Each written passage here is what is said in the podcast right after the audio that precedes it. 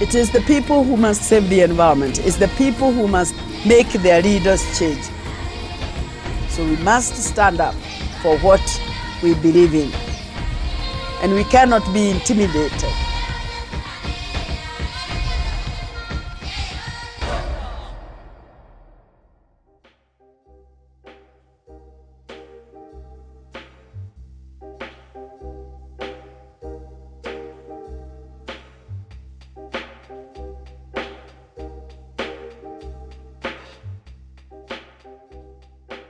Hey everyone, welcome to Educated and Expelled. This is the second full episode of our show, and you just heard our subject for today environmental and political advocate Wangari Maathai. I'm so excited to share her story, and I'm having so much fun with this podcast. But as most of my journalism professors say, I have a few housekeeping things to go over before we get started. Over the next few weeks, I'm going to focus on revamping the WordPress website. I think having a website is a great tool for sharing additional information, so I want to make sure it's user friendly. If there are any WordPress fiends out there, this is my professional cry of help. Also, Educated and Expelled now has an Instagram. I think it's a pretty universal opinion that Instagram is the most concise platform for sharing images, and the ultimate goal of this podcast again is to revive and emphasize women's histories, and it's important to place a face with the name. For example, we're going to hear the voices of not only Wangari today, but members of the Green Belt movement, Wangari's peers at Nairobi University, and freed men from Wangari's strike on the government's political prisoners. Even Bill Clinton and Al Gore have amazing things to say about Wangari. God knows we all know what Bill Clinton and Al Gore look like, but sharing images of Wangari and her movement can further cement her history in our minds. Our Instagram handle is educated underscore expelled, and I have posted images from our first episode covering Artemisia Gentileschi and today's episode. So let me know what you guys think. Now, let's get started with our subject today Wangari Maathai. We heard her earlier, and I'm sure you realized by just that snippet of conversation, she's an incredibly passionate person. She's particularly passionate about public awareness and public responsibility for environmental issues, which naturally carries itself over in the realm of politics, especially as we'll find out in Kenya, where Wangari is from. She was born April 1st, 1940, in Kenya.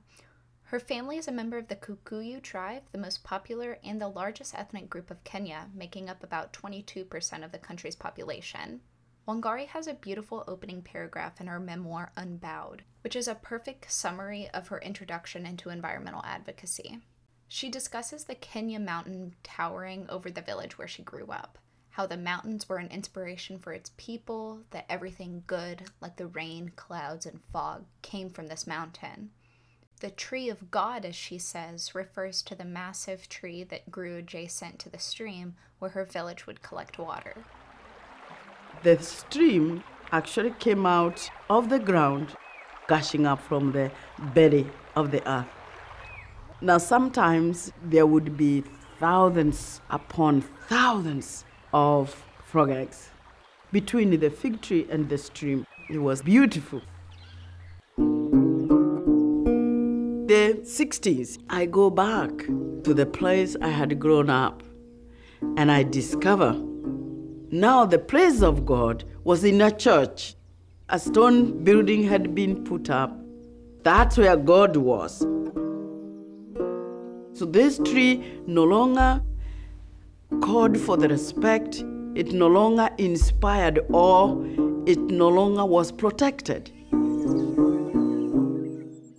The tree of God was cut down and the stream disappeared with it. Now, Wangari was only a child back then.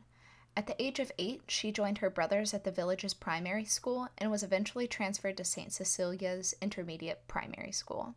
Now, environmental issues like deforestation are intertwined with politics in many, many countries. The United States leads as an example. We have politicians who believe that climate change is a hoax, a president who has pulled us out of an almost universally signed Paris Accord, and a Republican Party who thinks that we need to bring back environmentally degrading industries with full force, regardless of scientific research saying we should do the opposite. My understanding of this conservative pro business rampage is frankly all over the place. We're in a new phenomena of politics. However, in Kenya, the ties between environmental degradation and politics are directly rooted in 19th century British colonization. Wangari notes on several accounts that she didn't understand any of the propaganda that was floating around while she was in school, but it becomes a huge part of her campaign as the Kenyan government tries to stop her advocacy, and we'll talk about that in just a sec. In 1960, after graduating in the public school system in Kenya, Wangari receives a Kennedy Scholarship, and she flew to the US to receive her college education. She spends five and a half years in America and leaves in 1966 with a master's degree from the University of Pittsburgh. Wangari then studies in Germany and then heads back to Kenya at the University of Nairobi, where she obtained her doctorate. She was the first woman scholar in East and Central Africa to obtain her PhD. During the same year that she returned home, she was married, and almost as quickly, she was divorced. When I went back home, I was constantly being reminded I'm an African woman, and so there are certain things I shouldn't do, certain ambitions that I should not entertain. And that was a problem for me because I had never thought of myself as, uh, as an African woman. I never thought of myself as a woman to begin with. For me, the limit was my capacity, my capability. Wangari came back to Kenya an advocate, and the people around her, the people holding political positions, were not ready for her. In Nairobi, capital of Kenya, Europeans and Africans still walk the streets in fear of the dreaded Mau Mau. For it is that band of fanatics whose bloody deeds have cast a dark shadow across the face of Kenya. All who carry the mark of the Mau Mau must be hunted out so that peace may come to this troubled colony. The Mau Mau rebellion against the British colonizers were led in large part by the Kikuyu tribe and lasted from 1952 to 1960.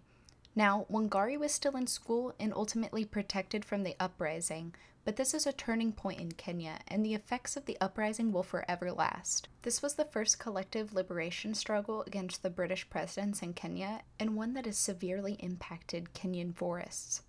As the clip noted, British military were hunting the Mau Mau down, and they were not merciful. They would strip villages down to find rebels and move the residents of those villages to government controlled spaces and housing. To build these controlled plots of land, the British needed supplies, like wood. Forests were cut down to make room for these new villages and for the projects that came in tandem. However, the Mau Mau rebels knew their country better than any of these soldiers and would hide in the forests as shelter.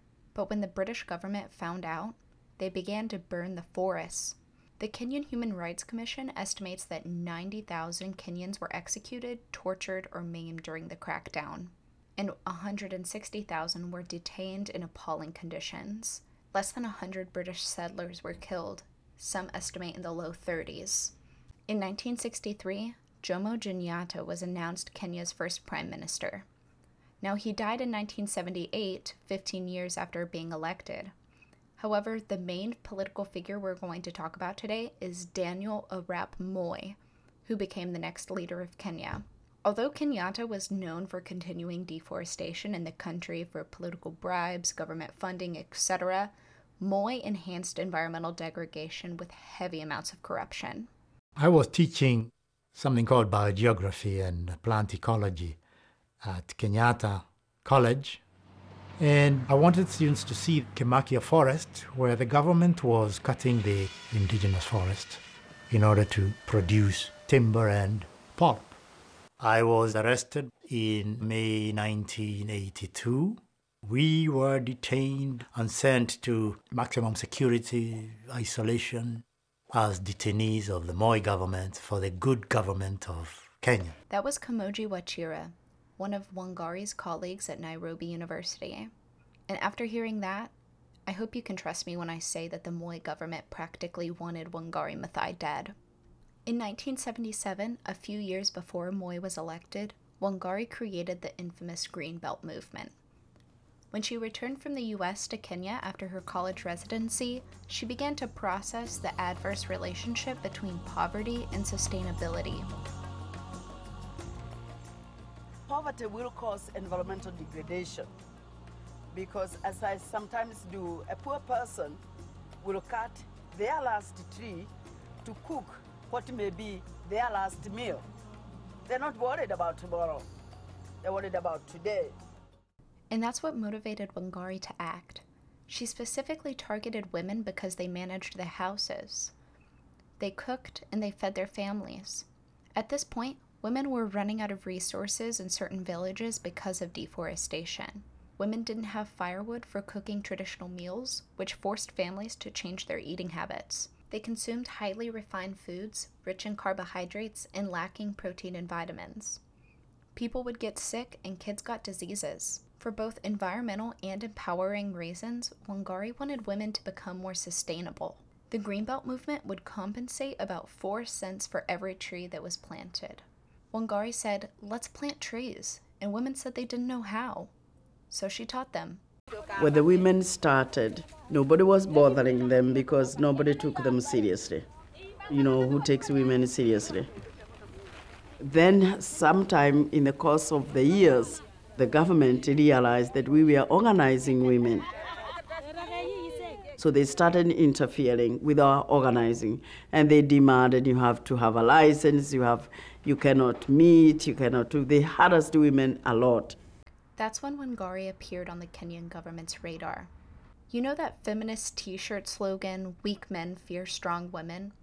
Wangari's ability to teach and empower these women is something I will never not think of when I hear that saying from now on.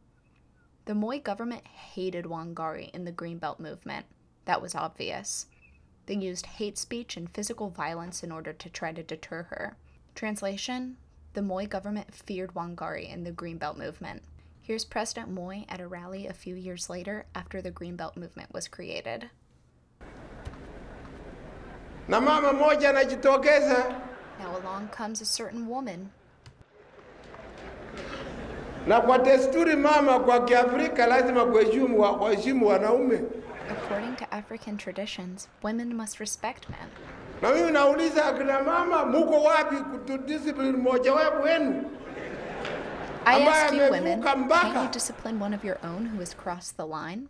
After hearing President Moi's comments, I had warlike PTSD flashbacks to the 2016 election. I want to go into three anecdotes of Wangari's life post creation of the Greenbelt movement that I think describe her perfectly as a feminist and an advocate. In 1989, President Moy wanted to turn Uhuru Park, a recreational public park in Nairobi, into a skyscraper and have it funded by an international bank. The skyscraper would include a larger than life statue of Moi himself outside of the building, which is so egotistical and hilarious in retrospect. The original size of the park had already been reduced by development. A hotel, a road, a members only golf course, and a football stadium had all been built in the park in the past year. When the Greenbelt movement heard about Moi's plans, they took action through the British government. Why would they do here in Nairobi that they would never try to do in Hyde Park of London or Central Park of New York? She wrote in a letter to the Parliament. Wangari's coverage in local papers proliferated after she began protesting the skyscraper, and it wasn't pretty. And they had nothing but abusive language against me. They want to get personal. They want to debase your womanhood. So I said, now don't give me that. It's true, there was more intensive language used than the Moi clip we heard earlier. At one point, he said Wangari and her fellow protesters had insects in their head. Wangari said that her friends would walk to the other side of the street to avoid talking to her. Her picture is on the front page of the Nairobi newspaper, with statements made by the members of parliament, all stating that they were just a bunch of divorcees and their actions will not affect the park being torn down. A month later, in December 1989, ground broke on tearing the park down. Additionally, Wangari was forced by the government to vacate her office, and the Greenbelt movement's operation moved into her personal home. The government then audited the Greenbelt movement in an apparent attempt to shut it down after the protests. However, despite the planned operations, her protests, the government's response, and the media coverage it garnered led foreign investors to cancel the project in January 1990. LA Times even covered it. It was at that point that people felt that if one little woman of no, no significance as far as they were concerned, except that I was so stubborn, can stop that building. Surely this government can be changed. It's important to remind you that Wangari is not a member of the parliament. She runs the Greenbelt Movement's operations. Wangari and other members of the Greenbelt Movement would teach women in community buildings and in the field about how to plant and maintain trees. And in turn, they were learning a lot about women's rights. The Greenbelt Movement is still a very active organization, and it's pretty unanimous that Wangari has left a legacy. Now let's return to the Mau Mau Rebellion. British officials governing Kenya throughout the 1950s were killing any Kenyan that presented themselves as a threat. Flash forward to 1992, President Moi was still in power, and the same brutal mentality was shared among Kenyan politicians with political prisoners. These individuals could have been arrested for political protesting. Wangari herself was on bail at this time, though the charges were eventually dropped, but you could have also been arrested for sedition and libel. Wangari and a group of mothers took to Uhuru Park, the same public park she fought for in 1989. They labeled a section of the park Freedom Corner to pressure the government to release the political prisoners. Soon, it wasn't just Wangari and the mothers, but victims of political imprisonment who came to share their personal experiences. They stayed there overnight for four days until the police came. They brutally attacked the protesters. But before the group could run off through fear of their own lives, something amazing happened. In that moment of desperation, women stripped, stark naked. In the African tradition, every woman who is about your mother's age is also your mother, and you must treat her with the same respect. If men beat women, it is like sons violating their mothers, and the mothers respond by cursing them.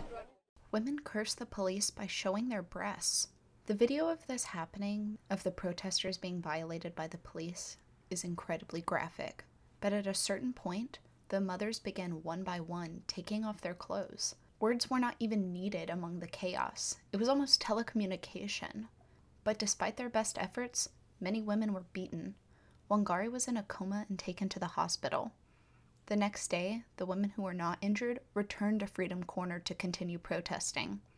And Wangari shows back up. They continue the protest for 11 more months until early 1993. President Moi was forced to release the prisoners. There was a, a ceremony at the cathedral to welcome us back to freedom. She said that as far as she is concerned, all of us are her sons.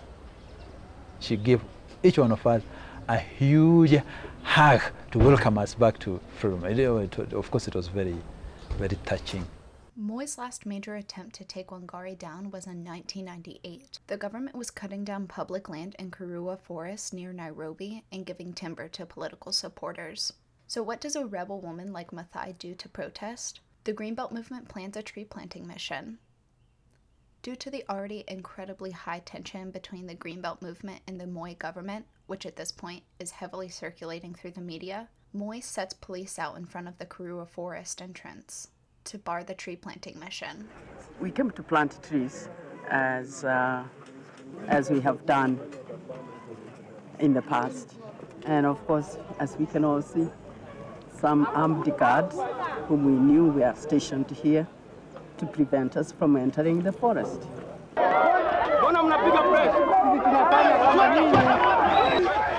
We want honesty, we want justice. If we are going to shed blood because of our land, we will.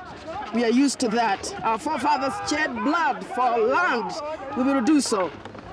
This is my blood. And I, it, it reminds me of the blood that Waiyaki shed trying to protect Karura Forest. She proceeds to lift up her hair to show the camera the wounds on the back of her neck. Wangari gained a lot of support when news began to circulate about Moi's bribery, and eventually the tree planting mission turned into a massive street protest. No more grabbing! No more grabbing! No more grabbing! No more grabbing! No more grabbing! No more grabbing! We will never give up in our fight for a better government.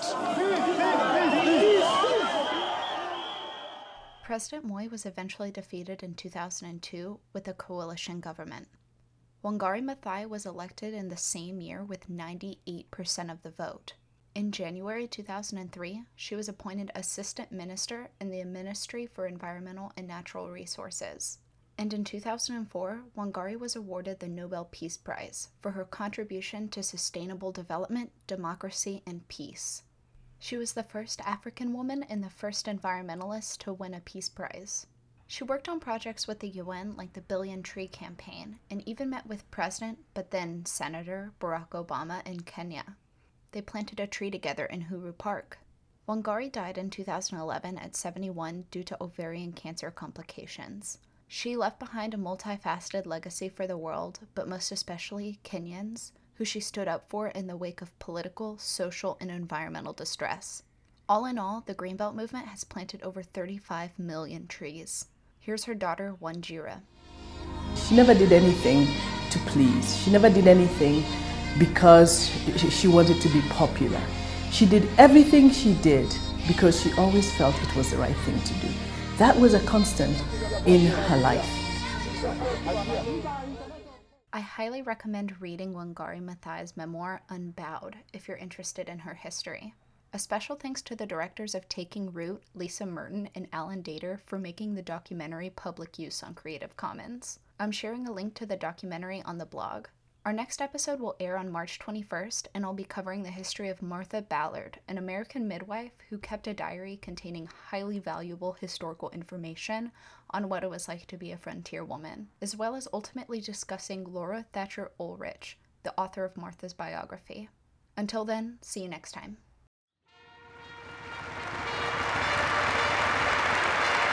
In the course of history, there comes a time when humanity is called to shift to a new level of consciousness, to reach a higher moral ground.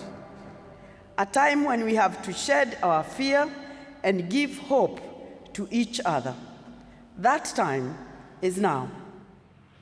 Activities that devastate the environment and societies continue unabated. The Norwegian Nobel Committee has placed the critical issue of environment and its linkage to democracy and peace before the world. The challenge, as I stand here today, is to restore this home for the tadpoles and give back to the children a world of beauty and wonder. Thank you very much.